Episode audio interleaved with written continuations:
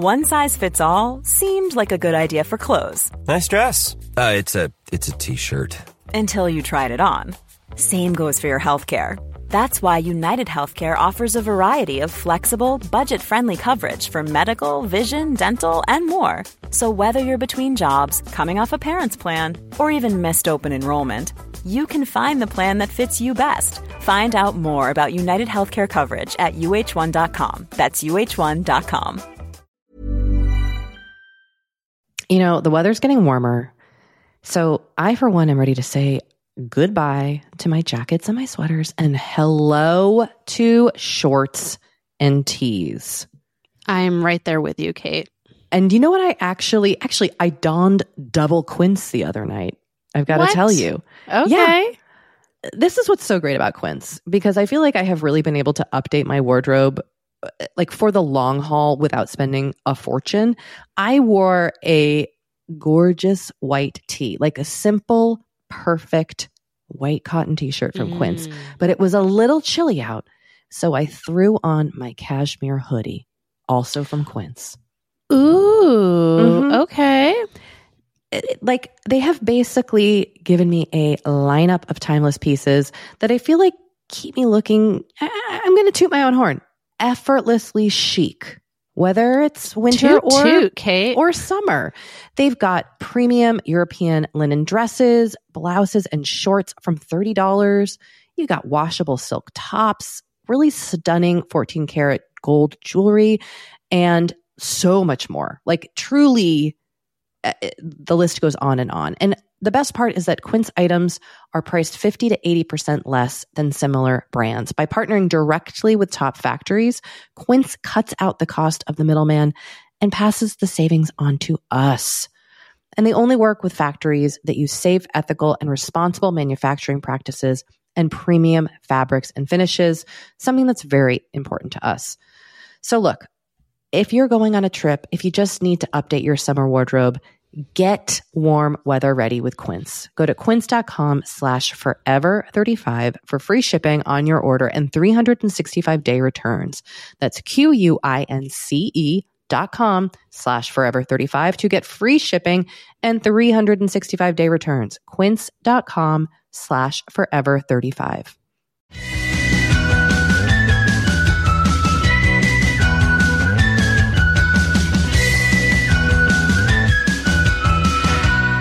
Hello, everybody, and welcome to this amazing podcast called Forever thirty-five. It's a podcast about the things we do to take care of ourselves, and I am Kate Spencer. And I am Dori Shafrir. And we are not experts.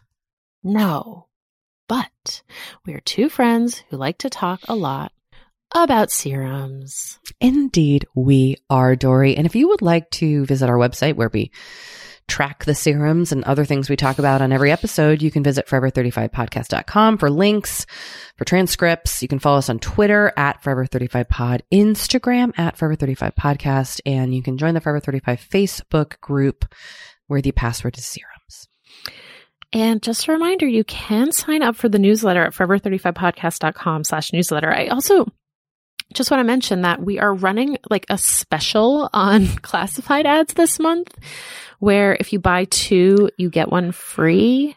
Ooh. And you don't have to run them like three in a row. Like you could run one now, one in July, and one in December, for example. Um, so if you're interested in that, email sam at forever thirty-five podcast dot com. Excellent, Dori. Yeah, I know. Pretty exciting. Um, also, if you want to reach us, call or text us at seven eight one, five nine one, zero three nine zero. Email us at forever thirty-five podcast at gmail dot com. There's just like a lot of ways to get in touch. We love to hear from you. We really do. Um, and just in case anyone was wondering, I dropped the eggplant stamp off at Kate Spencer's house today. Contact has been made. Contact has been made. Eggplant em- emoji. Contact has been made. It's been made. I'm going to be signing a bunch of books. If that was in there and requested, I will stamp away. I'm also getting to do some book signings this week. And so if there are people there who request it, I'm ready to stamp. Kate, did I'm you get did you get an ink pad? I did. I haven't opened okay. it yet, but I did order a purple egg, a okay. purple okay. ink pad. I, w- I was I was concerned about this. I mean, look, the things on my to-do list are so strange right now. Order p- big purple stamp pad. Like, what is ah, what? Ah, get eggplant stamp from Dory. Yeah, truly, that's truly on my to-do list. Meanwhile, you know, Anthony, who I think is coming to one of my signing events, he doesn't know about like our secret world over here in Forever thirty-five. Oh, so he's in for a real treat when I start stamping. Oh, wow. Yeah. Oh, you know, I'm just now thinking of something that I should have gotten you to celebrate your book release, and, and it's too late. Eggplant Parmesan? Well, no. Do you know that, um, what's it called? Print All Over Me? Like the little funny yeah, socks? Print. So there's this company called Print All Over Me, hmm. and they make custom printed clothes, and you can like upload any kind of image and they will make like anything out of it. And I really missed my chance of making you like an eggplant sweatshirt or even like a sweatshirt with your book cover on it. Oh gosh, I really dropped the ball here. No, you didn't, because let's be honest. Would I be comfortable going out in public in a shirt with eggplant emojis on it? I don't think I would. Oh my God, I'm just picturing that. Like me going like taking to... your taking your kids to school. Yeah. Hey, parents. Oh my God, but how funny would it be if you like actually played dumb and you were like and I was just like, I love eggplant. I love eggplant. I, but it's like my favorite food, so I got this sweatshirt. The truth is, I do love eggplant. There you go. It's not even a lie. No, my grandfather grew eggplants, and like I always have enjoyed eating eggplant. He had a little eggplant side garden in his big garden. Wow. Yeah. He was ahead of his time. You know what? Grampy Ed knew something was coming in the eggplant yep, world. Yep, he had he a, yeah, he had an inkling. And eggplant yep. parmesan is one of my favorite foods. So I truly do love the nightshade, but it would be very awkward. It would be awkward if I rolled up to like a P T A meeting in my eggplant sweatshirt. Yeah. I was just thinking we could mm. we could rewrite that song, you know, I love the nightlife as like I love the nightshade. Sorry. I love a nightshade. Oh my God. Write a whole we could we could, we could write an ode to eggplant. Well, there are other vegetables shades. included in the nightshade yeah, family. Yeah, so I'm aware. I'm aware. I so, love a nightshade. Just oh my gosh. Think about it, Kate. Think about it. The hit parody song from two two forty something podcast hosts. I mean, I we love are a basically nightshade. Weird Al over here. That's right. We're weird. We are weird. We're weird cat and door. We are. Oh. Look for our upcoming album. Oh my God, our parody album. Our parody album on Apple Music. Oh, it could be a hit. You know what? We could release I Love the Nightshades on a TikTok, and who knows? I feel like that could go viral. It could I go mega vi, as we used I, to say at BuzzFeed. Didn't you didn't say that. It was like kind of tongue in cheek. Okay, okay, okay. You know? Um, yeah, no, it was not like serious. Hey, I just want to congratulate you on taking care of your breasts. Oh, thanks, Kate. You mammoed. I mammoed. That's great. I mammoed. Everything was normal. I just got the results. I also did, I did an ultrasound at the same time because I have dense breast tissue and they would have made me come back for the ultrasound. So now I just schedule them both for the same day. Oh, that's really smart. And then you just get it like all taken care of. Now, do you do the trick where at the appointment you schedule next year's appointment so it's already in your calendar? I do. Yeah, that is such a great practice, I have to say. Yeah. Yeah. I mean, I do that at most places. I would say like most doctors or services, um, like I try to schedule my next haircut kind of oh. thing. Yeah. I um, never do this, but I did just get a facial and I scheduled the next one. it's great. I mean, I should the do this only, with doctor's appointments. I mean, the only problem with scheduling things like a year out is like things often change. Yes. Um, but at least then you have something on the calendar and you can usually shift it and you're start, like you have the appointment. So yes, I did. Um, although when I called to make the appointment, the person who answered was like, oh, you were last here in twenty twenty.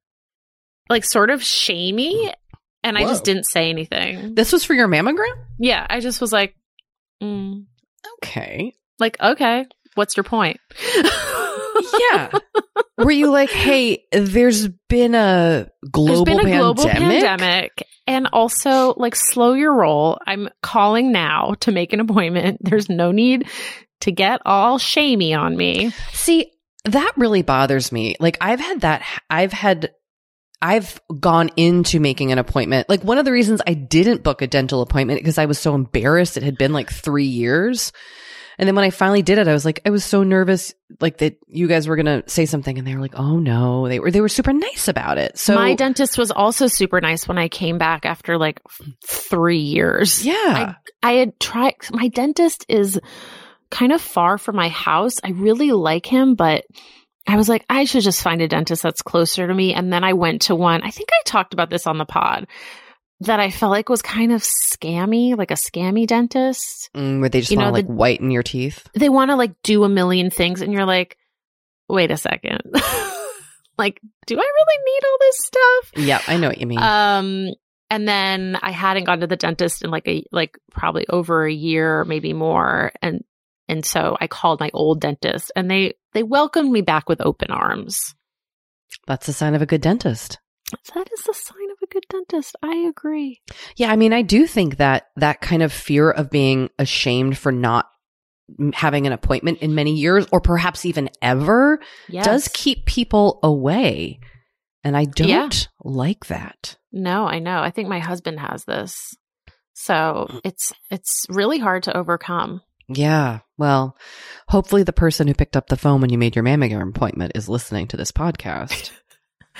I made sure to slip her our business card. You're like, I've got just a random suggestion of a podcast episode yeah. you should listen to. uh, uh, um, yeah. So that that was good news to get today. Also, my parents are here. You guys are really making up for lost time, I feel like. They've been visiting a lot. They're well, here like they every were, couple of months, right? They were here in, they were here like over the holidays. We went to Palm Springs together. And yeah, so that was, that was just over two months ago. That's really nice. I'm so glad they're visiting. Yeah, it's really nice too, because I feel like it is infinitely easier for them to visit me than for us to go visit them. Yeah. Um, you know, to travel with Henry, who's a little easier to travel with now that he will stare at a screen for five hours, but like, it's still a lot to deal with. Um, so it's, it's been very nice that they have been, you know, able to travel to us. I'm really very happy that they can do that. That's wonderful. Also, Kate, I texted this to you, but my mom is reading your book. Okay. I'm so nervous about this now. My mother-in-law texted me last night, was like, I can't wait for my copy to arrive. And like, I'm so excited. I'm so honored. But I'm also like, what if it's not for them? Can they handle Well, you know, it? This is, I said, my mom was like, what's like, what's her book like? And I was like, it's a rom-com. It is delightful. It is such a fun read. I love it. And she was like, she was like, will people like it? And I was like, I think they will. But if you open it up and you're hoping for like Dostoevsky, then like Please, you then might not you're in the be right into place. It. But like if you just want like a really fun, lovely, cozy read, then like, yes, it is for you. And then I was like, do you want to read it? And she was like, yeah.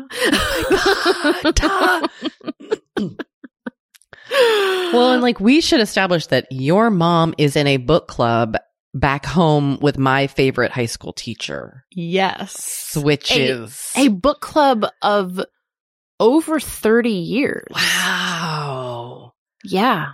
I forget how we made this connection at some point, but at some point we worked out that yeah. my favorite teacher from high school. Yes. Is in my mom's book club. Yes. So I, know, I don't know if I can handle my funny... book getting to. Oh yeah, should I, give, your, should I give U S history teacher? Should I no. give it to? I don't know about this. I mean, I bet you know what. Honestly, I bet she'll buy it. Well, that's very nice. She's such a wonderful teacher. And when I went back to my high school a few years ago, I like cried when I got to give her a hug. She's really changed Aww. my life. I mean, she's just a fantastic teacher. Yeah. That's a so good nice. teacher, man, a good teacher can change your life and a bad teacher can change your life. Yeah. I mean, that like is... I've mentioned on this podcast, I talk about my teachers in therapy who like Yeah, really but you also had up. really great teachers. I also had great teachers. Also great so, teachers. You know. Goes both ways. It's a two-way street. It is a two-way street. Has anyone ever heard that before? Another phrase we've made up here on this podcast. Oh my gosh. You know, I wonder if there are people who like, not have been like living under a rock, but just are not familiar with sort of common idioms or phrases like that. And like, what if someone thought they made that up? I would let them have that, you know? Yeah. Like, let right. them have it. You're if right. If someone in your life thinks they made up a very common phrase, just I give feel it like, to them. Yeah. I kind of just feel like, okay, you deserve it. Yeah, yeah, yeah, yeah, yeah. You're right. So Kate? When I come to you and I'm like, Dory, have you ever heard the phrase to kill two birds with one stone? Just thought of it. Make sure you and let I'll me ha- be own like, that. Well, look, Kate, I have to tell you, a stitch in time saves nine. I I made that up. And, and then together, you'll have to be like, we'll just walk away. Yep. Yep. Walk yep, away smiling. Yep. Just walk away. You know, in uh, in true Forever thirty-five-ness, I did just get a facial right before yeah, this podcast recording. Tell me recording. about this facial. I just had a really lovely facial with a facialist a friend recommended. I will link to her for all my Los Angeles peeps. And it was just delightful. She was wonderful. And sh- I did some microdermabrasion, which I really like. I mean, Ooh. I could, my skin is very glowy. It is. And it fe- I just can... felt so nice. I can't remember the last time I had a facial. Mm. I'm sure it was like, you know, maybe five or six months ago. I don't know. I don't know. Mm. But it just was like, oh, yes, like put on some salicylic acid. Like, let's cook this skin. And she was um she also really reiterated something that other facialists have said to me, which is that I do have dehydrated skin, and to mm. maybe focus more on hydrating than on exfoliating. So and yes. and she encouraged me to get back to my microcurrent device. So I might pick that. Yeah. So oh. stand stand by for my intention this week, everybody. Interesting. You know, I just got a press thing about what I think is a microcurrent device, and I was intrigued. So I will report back if I end up trying that one. I cannot wait. I, um, I would be I curious because I want to know which one this is. I have really been hankering for a massage. Well, you know, things are, for better or for worse, opening up. And that is something you can go do right now. Mm. Support a small business, too. You yep. know, it's been a hard yep. couple of years. Yep. Go get go get a massage every week. Oh, Kate. And you can that stay masked if you feel more comfortable getting a massage. Totally. A massage does sound nice. My shoulder is real tight right now. Mm. It does sound really nice. I want to go do that. You know what? If we ever go away together, would you feel comfortable getting a couples massage with me? No.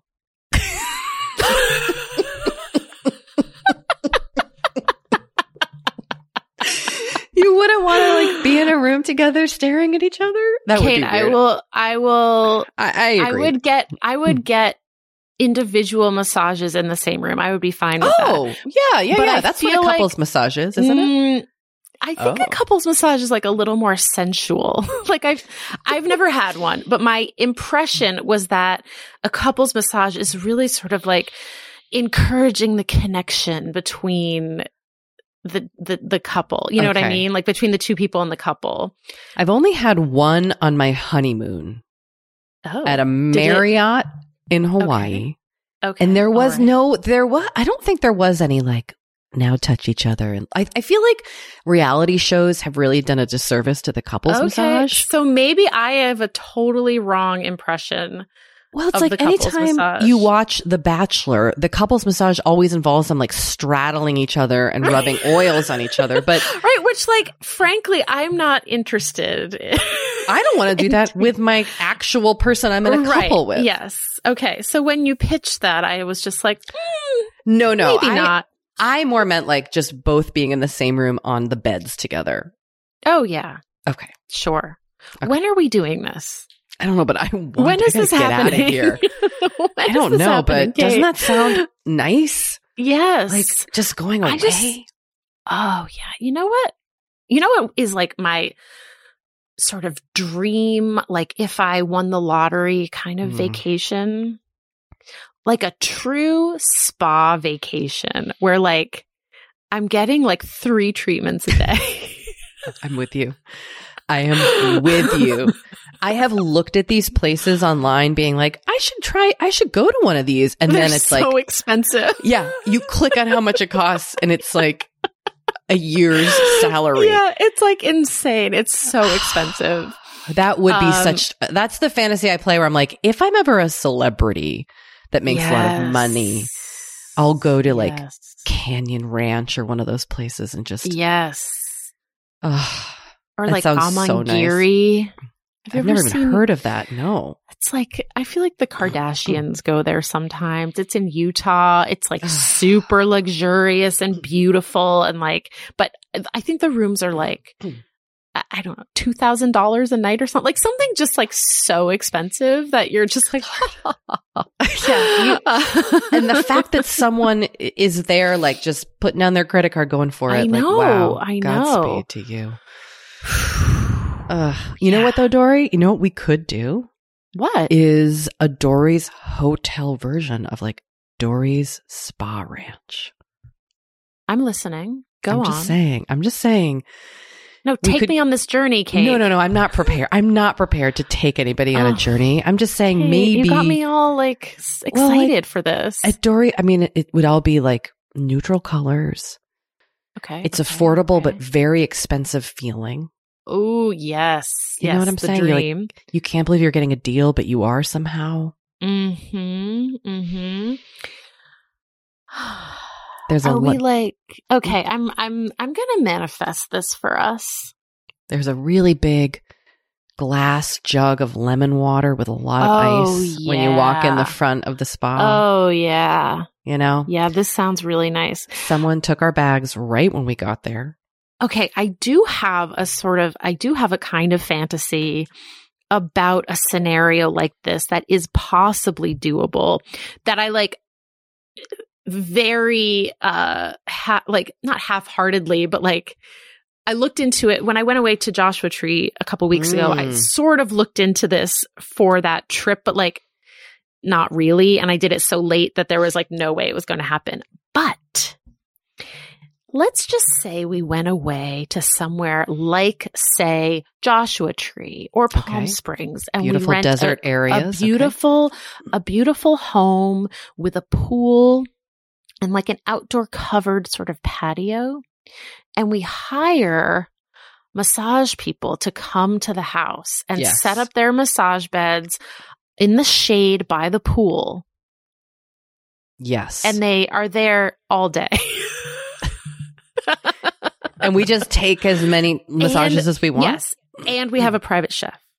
Oh, yes, of course. Yes. And someone's gone to Costco and gotten mini cans of Pringles, which we're each and, just allowed to snack on as and when we want. Someone who looks like Chris Pine right now is serving us drinks by the pool. This is so interesting that you selected Chris Pine, comma, right now, because he's making a very deliberate choice with his look. I am so here for it. I can't even tell you. He's like grown out his hair. Yeah. He's got a beard and like he's aging into his skin. So he's like a little leathery. It's like so perfect. I put and of this course in on my a man, in- everybody's like, yes, leathery face. On a woman, people are like, never. Well, he also has those like piercing blue eyes. His hair's kind of gray. The hair is, and the beard is gray. And he's, the clothes he's wearing right now are like next level. I'm just like so into it. I put, I put two pictures of him in my newsletter today because I was just like, please behold hipster zaddy, Chris Pine. Hipster zaddy. Wow. I mean, yeah, it's hot. It's hot. I'm it's into hot. it too. So I think he would be there mm. shirtless, serving us drinks by the pool. He's kind of like a baby Brad Pitt is kind of what yes. he looks like right now. And I prefer yes. Brad. I prefer a Brad Pitt, but but I'm not against this. You know what? This. At this point, Brad Pitt has so much baggage that like I can't even. Oh, but Dory. That's like, don't you want to go in and fix? That's where, that's what gets me every time. Anyone who's got that no, baggage, I'm like, I'm I'll like, be the one. I can't. No, I can't. I can't take that on. It's too much. I can't take Brad Pitt on. Meanwhile, Dory, sorry. He tried, but Dory said, no thanks.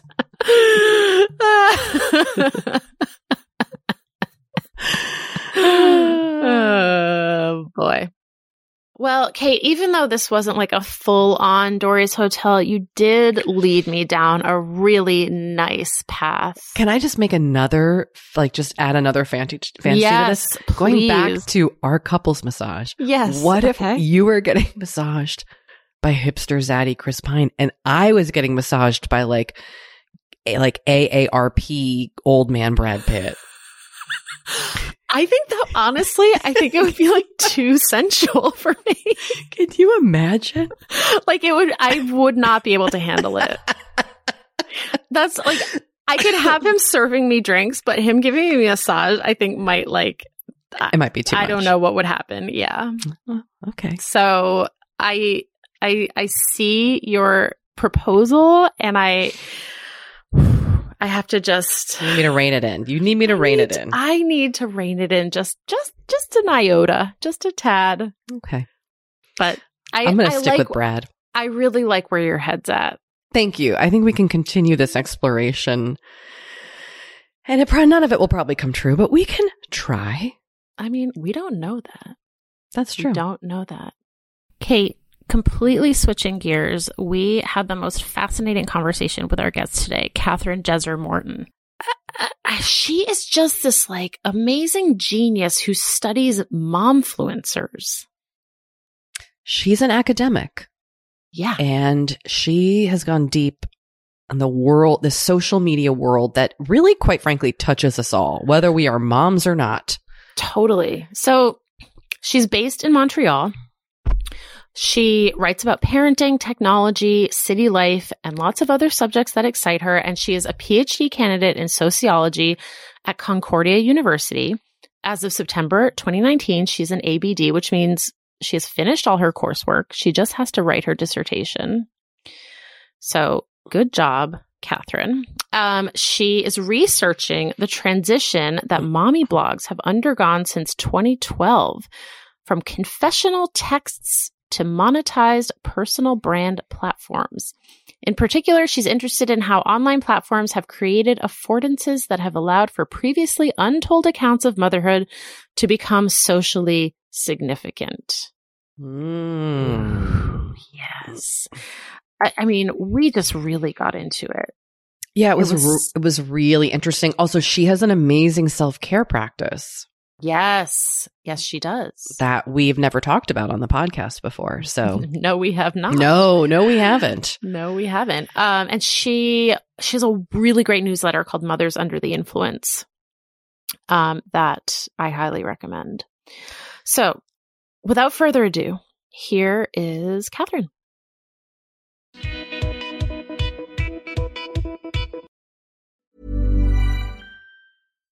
One size fits all seems like a good idea for clothes until you try them on. Same goes for healthcare. That's why United Healthcare offers flexible, budget-friendly coverage for medical, vision, dental, and more. Learn more at U H one dot com. You know, Dory, we talk to a lot of really fantastic, intelligent people on this podcast, but I don't know, maybe you're like us and you want to go even deeper.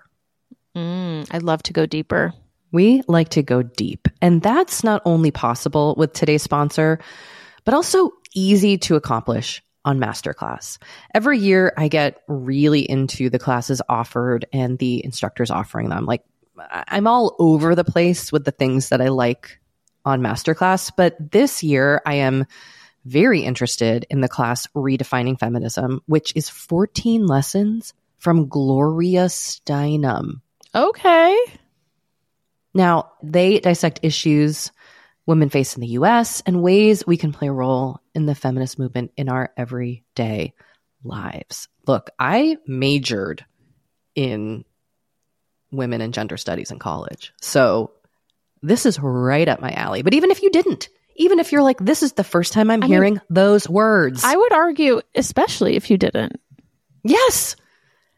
Get into it with MasterClass, because this is the year you can really learn from the best to become your best with MasterClass. Go from just talking about improving to actually doing the things you've been wanting to do with MasterClass. And it doesn't have to be Redefining Feminism with Gloria Steinem. It can be gardening in your own garden or your yard or patio. It can be learning to cook, cook Indian food or designing a space that you love. MasterClass offers over one hundred eighty world-class instructors.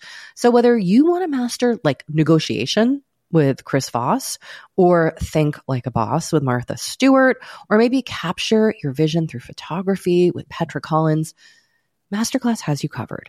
With MasterClass, you get unlimited access to intimate one-on-one classes with the world's best.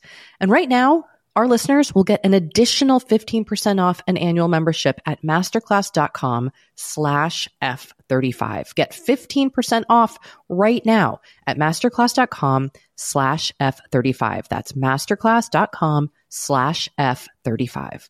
Kate, I feel like we are like barreling into summer. It's happening so fast. It is. And I feel like also with summer just come more social events, there's weddings, there's nights out, it's vacations. I mean, it, like all the things happening in summer.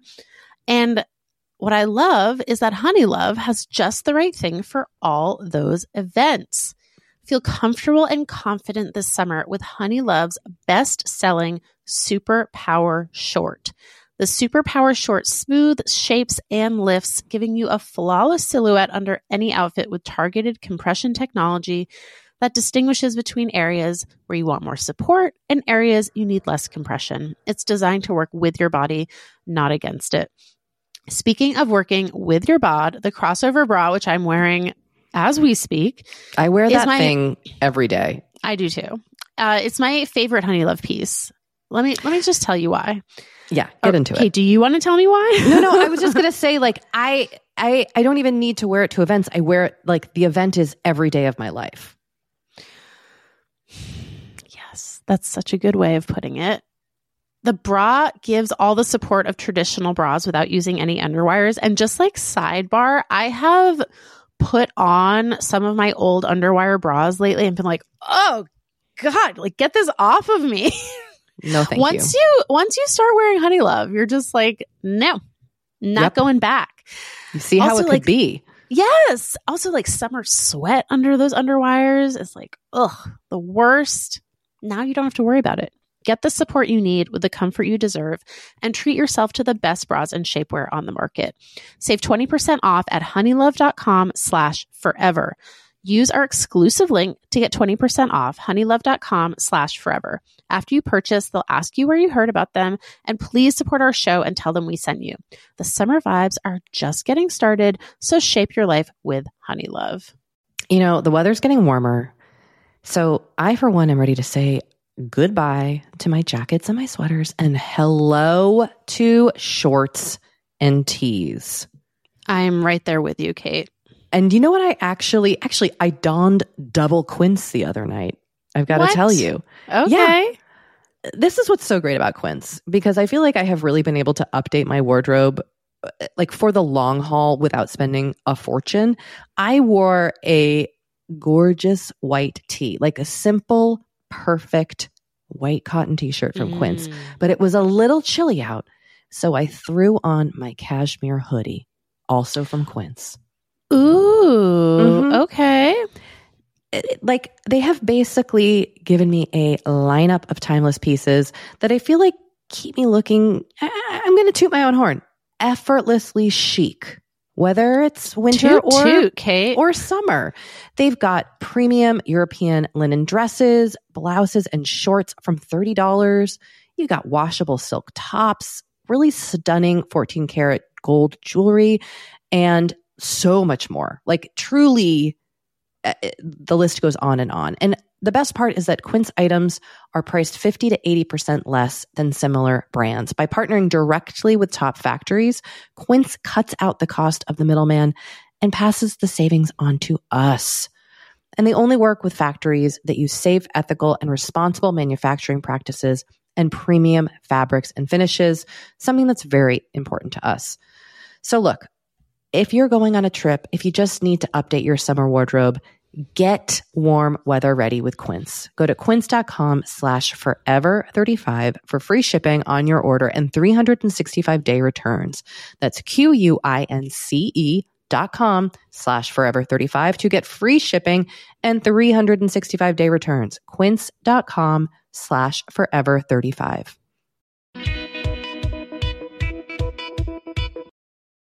Well, we are so excited to be talking to you today, Catherine. Welcome to Forever thirty-five. Thank you so much for having me. Yeah, this is, uh, Kate and I are both like chomping at the bit to ask We've you a lot of questions. Questions. You cover some of our favorite stuff. Yeah. Yeah. Well, I'm glad that I'm not the only one that's as kind of obsessed and fixated with my area, because it, it it's, I feel like it's been so nice. A lot of people have had questions, and so I feel less alone. When I started doing this research, I felt a little bit like I was an obsessive and mm. no one else cared. Mm, yeah. And it turns out that I was wrong. I mean, isn't that also kind of a function of just like being in academia, right? Like you you can feel so like siloed, but I don't know. Yeah. Was that your experience? No, I mean, it's- Totally. And it's also just like where you're doing research. Um, mm. So just it just so happened that at the university that I'm at, which is wonderful and I adore it, but there was no one else that I knew that was doing this kind of thing. And people right. were always like, oh, interesting. Okay. And I was like, mm, I feel like you don't really think this is a real thing. Right. Totally. Well, we think it's a real thing. Um, and yeah, I'm just like thrilled that I, I think I must have first come across your work on Twitter, so I'm glad that you decided to kind of share it with the wider non-academic world. Um, well, as you probably know, we do like to start off our conversations with guests by asking about a self-care practice that they have. Um, so what is something that you are doing these days uh, that you would consider self-care? So yeah, I mean, I think if I were speaking to you in the summer, I would be like a totally different person because I live in Montreal and the winters here are like really serious. Mm. And so like people who live here have like two lives. We have like a winter life and a summer life. And like we're kind of different people. I, I sort of think of myself that way. Um, so like this past winter, you know, it's been really with COVID, um, we had like really intense restrictions here for the past two years. And so there was a lot of like, okay, how are we going to what are we going to do to adjust? And it's so cold in the winter that like outdoor hangs were challenging, right? Yeah. yeah. And there was no like exercise was hard, but Montreal is like a real winter city. Um, and if you come here in the winter, like you really notice people are out and about. So I've gotten pretty into cross country skiing at night uh, in the dark. Ooh. And Ooh. there's Dory. a big, there's a, sorry. Oh, boy. Okay. Mm-hmm. There's a mountain in the middle of the city that's really like not big at all. It's a big park. Like it was it's like a Frederick Law Olmsted park with trails going up it. And um, it's great cross-country skiing. And I live pretty close to it. And so basically I started going up at night as like just a way to leave the house. Like, you know, in like deep COVID, it would be like eight p.m. And that would be this time where you're like, this life is bad. Like this is, or this is not yes. good. Yes. And so that At that hour, I started leaving um, and going up onto the mountain and skiing oh. um, and just going up to the top or going around the top. And I would sometimes go with a friend. Um, I had like a few women buddies that would join me. And it's really cool to be at night because the light of the city reflects off the snow. So you don't need like a headlamp. but it's also like kind of intense because you are a little bit blind and like you don't have depth perception. So you're like going down these hills kind of suspended in space. And it's like a physically very amazing feeling as an adult to feel like a little bit like, oh my God. Um, but like also not really be in danger because you're not really going that fast. So, and then afterwards, like we might drink some whiskey by the car before leaving and going home, like if I was with a friend. So it was like a little social thing that I started doing pretty regularly. Mm. Um, and it was also the way that I got a little exercise and like alone time, just like time away from my family and my phone. Mm-hmm. Um, so that has been really, really important to me. Um, and I'm actually like, as much as I can't wait for it to be warm, I'm I'm going to miss it when it's spring. Yeah. What I thought, do you have a physical activity that you think replaces it as the weather warms up? Not really. Mm. Like I go to the gym because gyms were closed forever. So yeah. Now the gyms are open again. And I'm like, I guess I'm just going to go back to the gym, which is like not as romantic or interesting or like a journey of the soul, the way that nighttime cross-country skiing has been sometimes. So yeah, no, I don't, I, it, it was like my special winter thing. It's and, so, yeah. It's so funny you bring this up because Kate and I were just having this conversation about how I've like started doing all these different social activities because of the pandemic. Like I started playing tennis again and I now play a monthly mahjong game, like all these things that I never did before because it was like, oh, fuck, it's a pandemic. Like, what are we supposed to do? Like, and so it's so interesting that you also kind of found this thing that mm. came to like bring you a lot of joy, um, but sort of came out of like this really horrible thing that has happened to us as humanity. Yeah, totally. I mean, that that is really the way it's been. And, you know, I've cross country skied for forever. And I used to go before the pandemic, but it never felt as urgent. And right. then it, I started inviting friends for these night skis and it became like ritualized mm. and it really took on a different social uh, meaning. So yeah, for sure. Oh, so I cool. think I think we also just need to highlight cross-country skiing is like one of the most challenging cardiovascular activities one can do. I mean, I I'd like I can make it five minutes and I am sweating buckets. So, do you have you noticed a change in your in your strength or your stamina from doing this? You know, I'll say like it can be really challenging, but like you don't like I don't we don't like go fast or anything. Like it's pretty mellow. Like we're not like, okay, often okay. I'm like having a conversation with a friend like while skiing. So we're like definitely not trying to get out of breath, you know. What okay, I mean? okay. Like we we pause like, "Oh wait, I need to like keep talking so I can't be panting." Um I would say like my arms like this the this area, my lower upper arms really experienced pain and then, you know, strengthening because you're pulling like yeah. relentlessly. Um, yeah, it's it's a pretty good workout. And but it is also like something like tennis where they say you can do it into old age because it's like kind of easy on your joints. Mm. Um, so like I don't find that it is doesn't like make me feel like, oh, I've been worked, you know, like mm-hmm. yeah. Well, it sounds great. Um But let's talk a little bit about your work in the momfluencer sphere.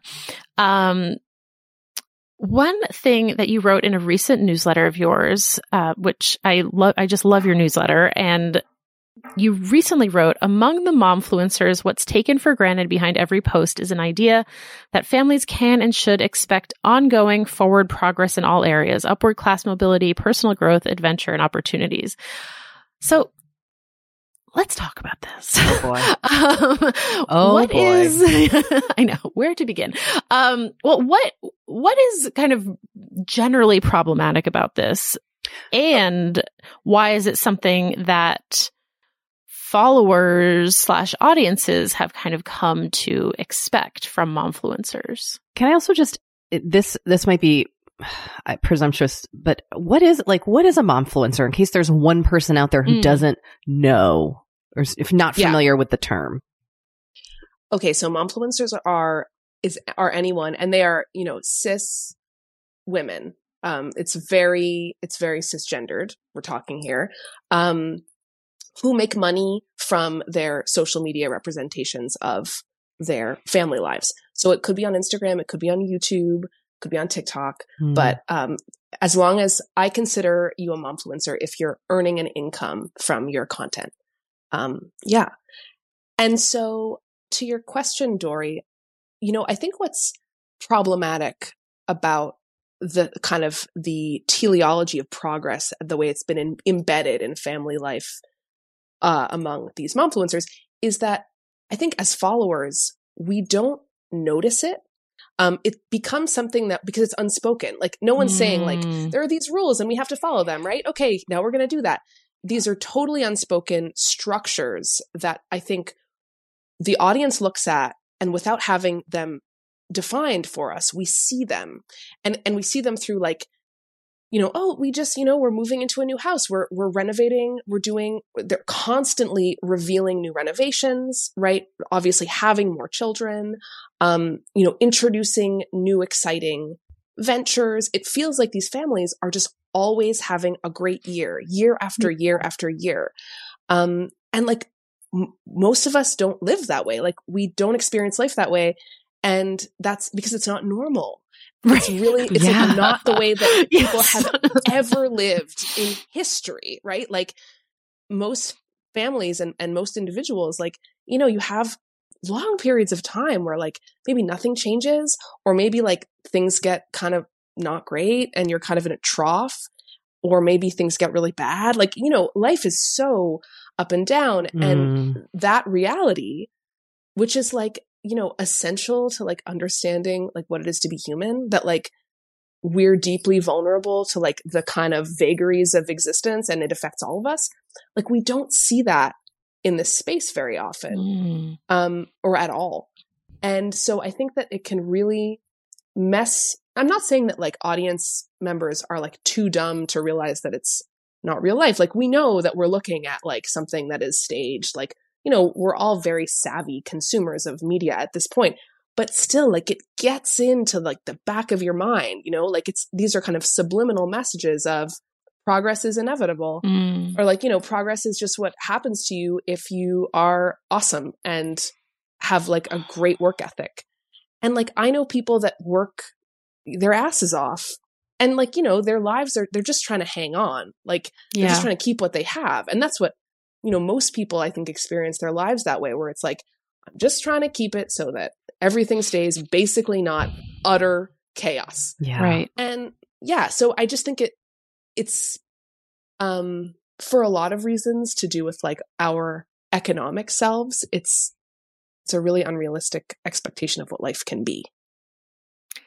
Yeah. It also made me, my, a friend of mine, um, Elizabeth Olson, who was recently on this pod, pointed out to me recently that there's a a design blogger she follows who's sort of like in the nexus of like momfluencer and design influencer. Um, and I shouldn't say, I, I guess blogger, but she's mostly on Instagram. Um, but she pointed out that this woman is just constantly redecorating her house. Mm. So, or, re- or renovating. Like, so she'll finish her kitchen and then she'll be like, I'm changing the countertops. I'm changing the cabinets. And it, and it's like this almost like pathological need to constantly have something new and, and feel like it's improving, quote unquote. Yeah. And I think that we then can very easily translate this improvement of the environment into this like requirement to improve the self. Yeah. And, you know, this is a self-care podcast. Like, I feel like we, you guys are really interested in like ways of making yourself feel better, right? And like making your life easier. Like these are all things that I think we're all super interested in like getting, knowing more about. But I think that the dangerous thing is, is this idea of like, you're, you just need to keep getting better and better and better and better mm-hmm. every year, every, every year. And like, th- that's the logic of capitalism, right? Like the iPhone has to get better every generation. Otherwise the competitor is going to, you know, Samsung's going to make a phone that's going to, you know, take the market share away. Like that makes sense for the way that products work, but like we're not products, you know? And so right. like this Ooh. idea of continuous improvement does not, has no business having anything to do with ourselves. And yet like we, I think we all experience its influence. Like mm-hmm. I definitely do. I mean, just because I read and think about this stuff all the time, mm. it doesn't mean that I like don't feel that deeply inside myself, you know? I mean, it, it's funny. You just, you kind of mentioned this uh, performative upward mobility, because one of the momfluencers I follow, she and her husband just bought a, a new house in Utah, and they're leaving Hawaii and heading back to Utah. And like, and, and that it's, that is exactly what is happening on this one account that I'm very invested in. They're like fifteen years younger than me. And I'm still like, oh, I've got to, like, I can feel the impact of that as a, just an observer over here in California. So it's just a, oh boy, resonates with my own habits. It's, I also am curious, like this thing that we do that makes us feel good is also kind of harmful, right? Like, because it does feel good to fixate on, let's say, momfluencers or any kind of influencer, but ultimately it's making us feel like crap, right? Like it's, it's not, the cycle is not positive. Yeah. I mean, I, I don't, I can't speak for the audience because I actually don't research the audience. So like, I've mm. never interviewed audience members and been like, talk to me about what makes, how this makes you feel. I really just am focused on the moms themselves. Um, and I could say that I don't think that any of this is that good for the moms, like yeah. the momfluencers. Like that's my perspective is like, this is such hard work. Um, I don't begrudge them like creating these representations that suck for us. Like I actually don't blame them for that. I think it's, they, they've become caught up in something that like is completely beyond their control. Um, or not completely, but like pretty badly beyond their control. Yeah. But yeah, I mean, I think that like it's th- because social media, be- because Instagram and TikTok, which is kind of mainly what I'm talking about, is, you know, set up for engagement, um, and, you know, to, to reward maximum engagement and reward like these very specific types of engagement. Yeah, there's a certain kind of content that's always going to do well. And it's the content that makes us feel weird. And often it's like, you know, really specific body types and like bikinis. And it's, it's so kind of basic that these are the types of pictures that do well. And so we're served these things. Yeah, it, it, it's not great for us. But at the same time, like I'm not someone who's going to come on here and be like, we should all like uninstall Instagram. Like, right, right. I feel like, you know, we're doing it. It's, it's tough. Like it's, I, we're out here slogging through our, our feeds. And I kind of feel like we're all kind of in the mud together. And mm. the best we can do is like understand it better. Yeah. Because, and that's the only way that we can maybe cope better with it. Because I don't mm. think that like exit is an option. Like I think we're just, we're stuck with what we have. Ooh. Sorry, guys. What a bummer. No, you know what? That actually makes me feel better because I do feel like the only solution we're ever offered when social media starts to feel too much or impact us negatively is like, just get off of it. And it's like, that is like, I cannot get off of Instagram because of my work. Like, I have to be on Instagram because of the work I do. It's a part of it. So, there has to be a, a middle solution because, you know, also we don't want to get on it. It's a way of seeing our friends and our family. So, excuse me, also we don't want to get off of it. So I appreciate that you're offering this kind of solution because it's not one that I think is uh, as uh, talked about. So I'm just going to get more comfortable with understanding the momfluencers. Well, yeah. And I think that it's fun to learn about this world. Mm. Like for me personally, talking to momfluencers and understanding their work as a form of labor has really disentangled my sense that like I should be doing what they're doing or whatever, because now I can really see like it's just, it's a very relentless job. Yeah. Um, it's not, I would not characterize it as fun seeming from my perspective. Like when I talk to momfluencers, I'm not like, damn, like you got, you, you've got it made. Like it's, it's just a tremendous amount of work and, and pressure. And then they have this, this algorithm or whichever algorithm they're working with, whether it's TikTok or Instagram or whatever, that like is constantly changing and they don't understand what it wants. Mm-hmm. Is this is their boss. Like it's literally oh, the God. algorithm is their manager and they are constantly trying to figure out what their manager wants. And like, there's this whole folklore around like what the, what the manager wants that like momfluencers are always sharing with each other. They'll be like, yo, like, you know, did you, they have, you know, groups and stuff. And they'll be like, did you, did you hear that like so-and-so, you know, lost a bunch of followers after she posted that thing about, you know, X Y Z, maybe we shouldn't be doing that. Like they're always trying to figure out what to do to avoid getting punished. So like, just imagine if like your workplace was that like much of a, like, I, I, I don't want to say like too many profanities. Oh, sorry. But you can. It's a mind you, fuck, you man. Yeah. Like, it's a complete, it's, you know, th- it's a mind fuck for them. And, and they, I think, and they're supposed to make it seem fun and easy. Cause like the content is not appealing unless it seems like they're having an awesome time.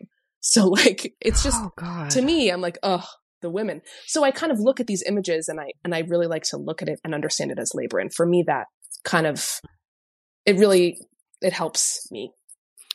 You you touched on something that I actually did want to ask you about, which is, so what happens when a mom momfluencer deviates from this path that we have, you know, come to expect from them? You know, you you alluded to them being punished, um, but I'm curious kind of what you have uncovered in your research and what are some things that uh, you have seen be like particularly sort of like alienating to audiences? Yeah. Well, I mean, so in during the Trump presidency, like that was talking about politics was a real minefield for a lot of online personalities. And um, so like essentially audiences kind of broke down on partisan lines. And like if a momfluencer mm. came out as like a Trump person or anti-Trump, they would lose like a huge segment of their audience. And they kind of just had to like deal with it. Mm. And some people were like, well, I'm just never going to say anything about politics because I want to keep everyone. Um, and then, you know, so, and that, you know, received criticism. So like politics has been really hard, um, for everybody, but then sometimes you'll have, I mean, a lot of people have been like, I'm embracing my political identity and I'm going to tell you what I think. And then the people who stay with me are my people. And like that, I think, keeps everybody very sane. And they kind of go forth with like a group of like-minded followers and there's less fighting. Um, so, I mean, that can happen. But also like, you know, some momfluencers, I think, are kind of burning out and leaving. And this is kind of this new emerging narrative. Like I'm thinking about um, Taza, Naomi mm-hmm. Davis. Like she was humongous forever. She was like one of the first big mommy bloggers. And she had like, I loved her content. Like I just thought it always looked amazing. And like, she's adorable and her family is super adorable. And she basically has just bailed from mm. social media. She published a book and now like she's not been seen. And I think that she got really badly burned because she like rented an R V and drove across the country oh, yeah. during COVID. Oh, I remember that. Yep. And people were like, uh, that's not That's not ethical. Yeah. Like she left that. New York. Yeah. She left New York. She's like, I'm going to Arizona. And it was just whatever happened there. I think she was like, I can't take this. This sucks. And so she quit. Um, I'm, I'm putting words in her mouth. I don't know that she has quit, but she definitely isn't posting anymore. And I think that a certain amount of like women will burn out of this work because they feel like they've lost a connection with their audience. Yeah. Um, or they're just like, I hate this lifestyle. I talked to a mom a couple weeks ago who she doesn't have a huge following. Um, but like she makes her living doing this. And she was like, I think I have to quit Instagram. Like I just hate it. And I hate that I have to use it all the time. Because like if you decide you want to take a break and don't post for two weeks, your engagement takes forever to build back up because the algorithm, according to her, punishes you for taking breaks. Oh my God. And she's like, A, you know, somebody, sometimes people want to take a fucking break from looking at Instagram. Like, yeah. I feel I, I uninstall Instagram for a few months, for a few weeks a year, just because I'm like, ugh, enough. Like it's a sanity thing.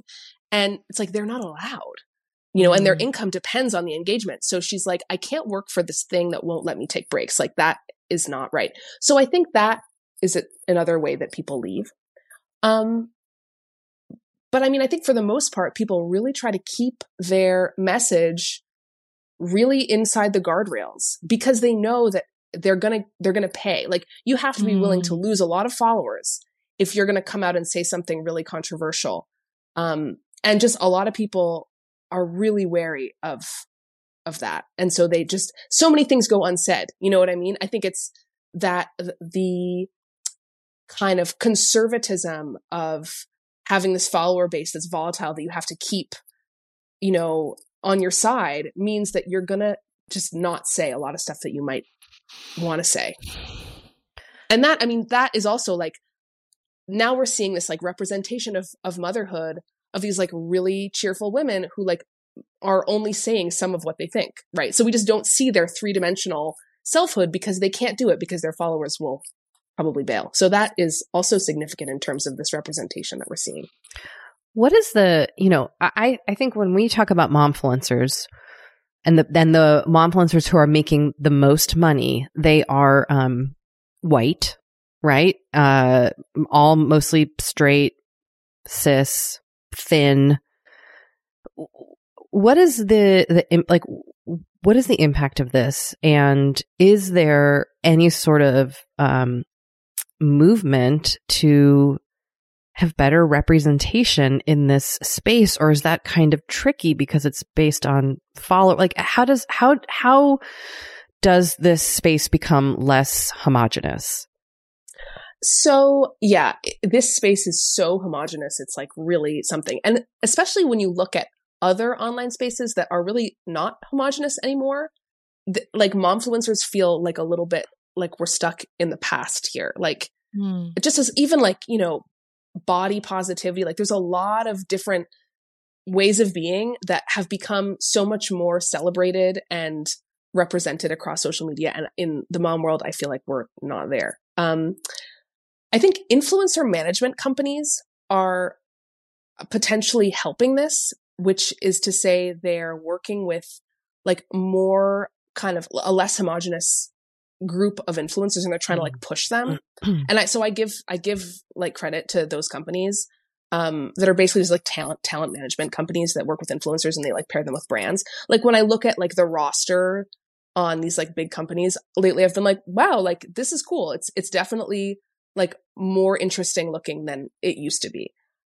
But still, as far as who's making a lot of money in the mom space, it's white women.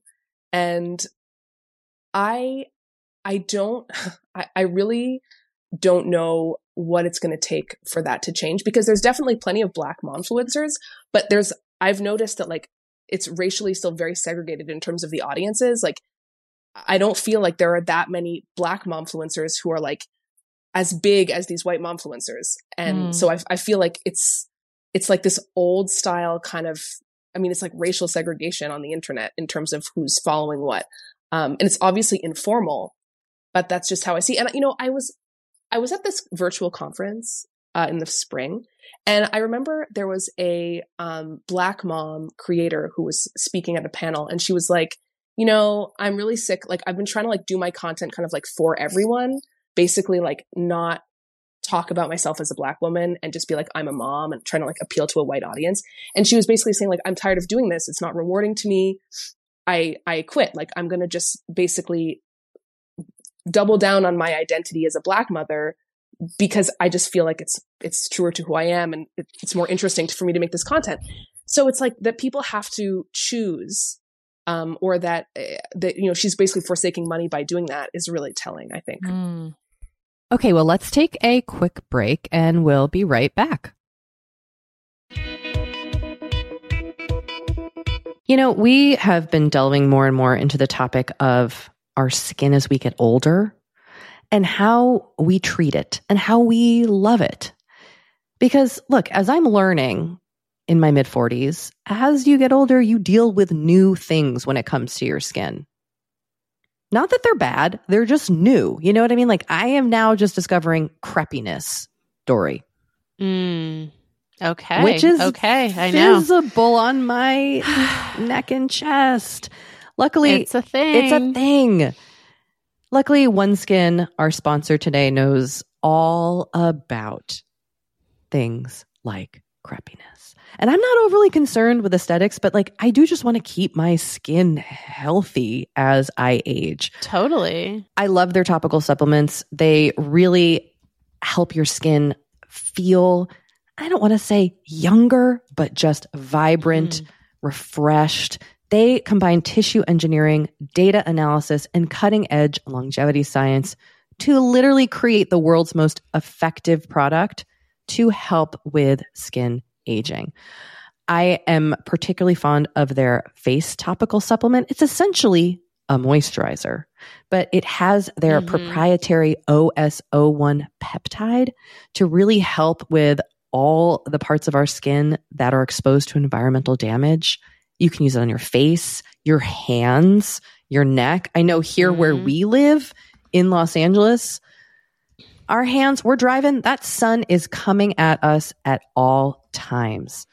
OneSkin believes the Amen. purpose of skincare is not just to improve how we look, but to optimize our skin biology so that it is more resilient to the aging process. They really create next level skincare. OneSkin is the world's first skin longevity company. By focusing on the cellular aspects of aging, OneSkin keeps your skin looking and, more importantly, acting younger for longer.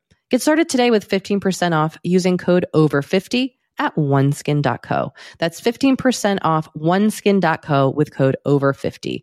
After you purchase, they'll ask you where you heard about them, and please support our show and tell them we sent you.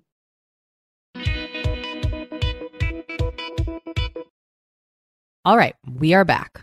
I'm also curious um, if we could switch gears just slightly. Um, you have written about growing up on a commune, and um, I'm curious kind of what you see as um, the ways in which your upbringing has kind of informed both the ways like you raise your own children and also just like your views on the nuclear family? Yeah, I love this question. Um, so I think I ha- have this like really abiding obsession with like a feeling of belonging. Mm. And I think one of the reasons why I got into Momfluencers is because I was like looking at all of this content about family life. And I was like, I don't like feel that feeling anymore. Like I don't see that like kind of like really like the, the nougat at the center of life, which is like this deep sense of, and I've written about like coziness. This is like an obsession that I, I, I don't know, like I'm going to be writing about this forever. Um, I, I just wasn't seeing that coziness and that belonging mm. that like for me was really central to growing up. So I grew up on this commune and it was a very, you know, it was like a group of friends essentially who like lived together. So it was like a really, the sense of belonging was really powerful because it's like, you don't choose your family, you know, and like some people like don't feel comfortable or don't feel that they belong with their family. But I like grew up with this group of people that were like, we are together because this is our spot and we belong. And like, I felt the most like just absolute deep tissue sense of belonging mm. at this place. Mm. Like it was like, just, it's a feeling that I'm telling you, I'm chasing it. I'm chasing it for the rest of my life because I've left and now I'm an adult and I'm trying to make my own home with my kids. And like, it's not easy to make that feeling, you know? And like, yeah. I, it, it's like nothing, it's, it's really like just the absolute best. Um, and it's this just feeling like the, the anecdote that I always use is like, you come in, like what I want is for people to come to my house. Cause this is the way it was at the commune. Show up unannounced, be like, hey guys, I'm here. And just like, go see what's good in the fridge. You know, like just go open the fridge, be like, anything good in here? Like, what do you got? Because like that was what people would do there. Like people would come over and be like, you guys got anything good? And it was just so like, to me, that's this feeling of like real, like we're really friends. And like, I want my friends to do that when they come to my house and they don't because it's not normal. We don't, that's not like how we socialize. But so it's having that childhood has really made me always looking for that feeling and like trying to f- locate places where I see it and be like, wow, there it is, there it is, there it mm. is, you know? Um, and as far as my own, as far as my own family, um, I have two, I have two boys. I mean, mostly I think like, I'm just a mess. Like I'm a messy housekeeper. That's like the main, uh, legacy of that. Um, I think, I just want to feel like the house is open, that like mm. people can come over, that their friends can be here. And, you know, I live in a city, obviously, and I live in an apartment with like upstairs and downstairs neighbors who like don't always want to hear like noise. So you have to live in the society that you live in.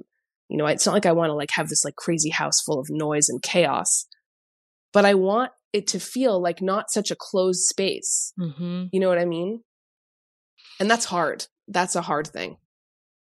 Yeah, it's it, it's really hard. Um, it was interesting to read about your childhood on the commune because my dad grew up on a kibbutz and I did not. Um, and there are definitely like aspects of kibbutz living that I'm like, oh yeah, like that makes sense.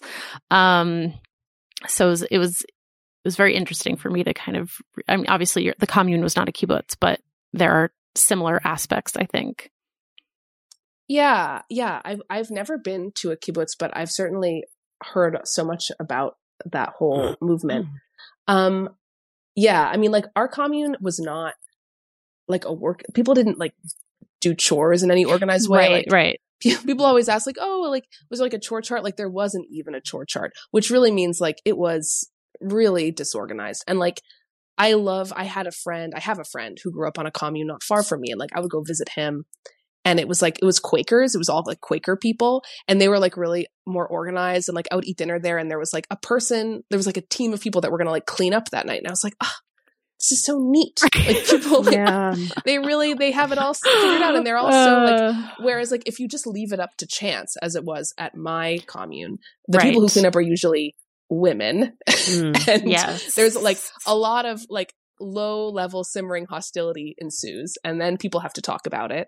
And when I was like eight, uh, one of the women on the commune was like, asked me to make a sign to hang over the kitchen sink that said, "Why not wash a dish for a friend?"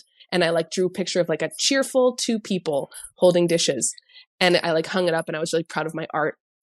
And then like the next day, somebody scrawled, "Boys and men are not exempt," on the bottom of the sign. Oh, it was wow. Like, this is actually a pointed, this yeah. is a pointed message. Yeah. Wow. Um, well, you, you brought up the messy house, which is mm. something that I wanted to talk about. And I will say you wrote in your newsletter that you do your Zooms in front of a closet that has a lot of stuff in it. And you are in what looks to be a pretty clean room. So yeah, this looks very you know. organized. You guys, I was wondering if someone was going to call me out on this. This is my son's room, um, because it's because my um, office actually doesn't have awesome, like when when I'm on a recording, sometimes it like doesn't act well. So this is my like high priority recording zone, my son's room, and okay. I like rushed to like tidy up behind myself. All but right. yeah, no, okay. I'm sorry, you don't get to see the mess like in person, okay. but it's there, it's over there. It's okay, I mean, I, the house. I believe you. I was just kind of looking forward to you know commiserating about this, uh, but no, um, I, that that newsletter of yours like really resonated with me um, as someone who just I, like I it's not it's not possible, um, and I loved what you said about there needing to be like more representation of messy houses in media. Um, Can you talk about like why the clean house has come to be seen as like this paragon of virtue, and also how that relates to um, the the like neutral palette that all these houses have? Ugh, I know the palette know. You're talking about. The neutrals. I know it's a real it's a real movement. Um, yeah. So I think that the whole cleanliness is virtuous thing is like old and very ingrained. Um, and I think it has to do with women being homemakers and like doing our jobs, you know, effectively for forever. And uh, so I think that's a real tough nut to crack. Like it's going to take a lot for us to unlearn that one, you know? And that's mm-hmm. the thing. I'm always like, can't we just like disentangle this idea that it's like good to be a good housekeeper? And it's kind of like, the answer is like, mm, maybe not. Like, I don't know. Good luck with that. Like, I would love to make it like morally neutral to be a mess. And I feel like I know people who like are paragons of this that I really admire, who just like are like, I'm a good person. I am uncomfortable with the way I live. And also my house is, is totally a disaster. Like, I love that. But I think it's, it's, that's a tough, that's a tough one. Um, so in terms of interiors on social media, basically, I think that the main insight that I have, and I talked to this influencer management company, and they were like, yeah, we like, because I was like, what's the deal with the neutrals, guys? Like, why does everyone wear neutral clothes? Like, what is going on?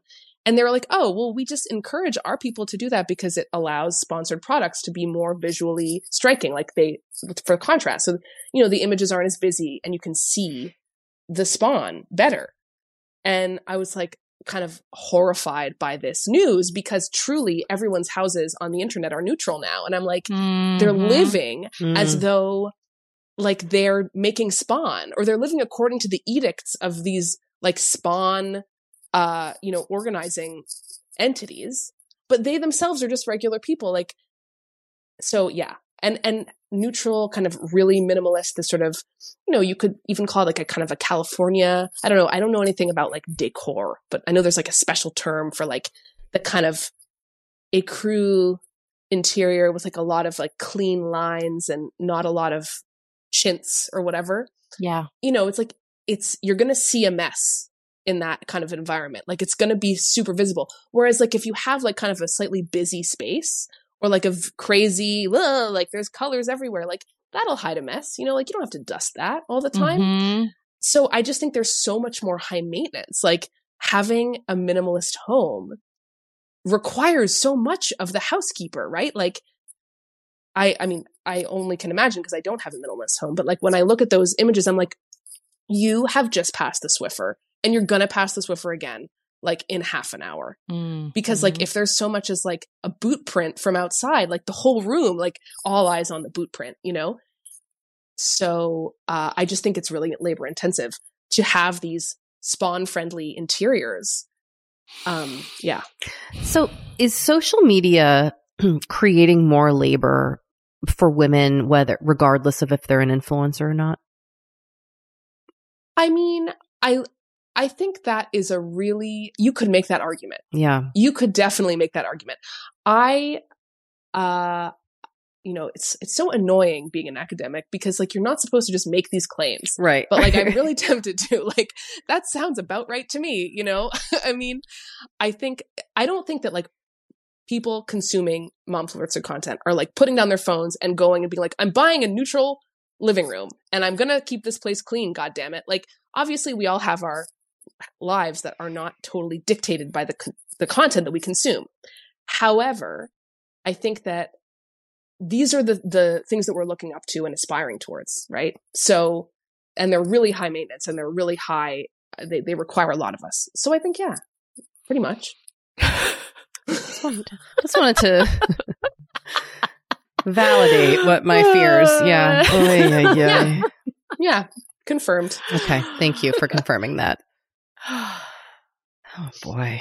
What is the, uh, what is the like upside of this? What is the upside? I know you said you don't, uh, in, you know, you don't interview the followers, but do you feel like there is, um, something positive coming out of this community and, and experience? Or is it really just, um, you know, frustrating labor for the creators, uh, perpetuating a lifestyle that's, you know, unattainable? I mean, is wh- where do you see kind of like the light and the hope in the momfluencer world?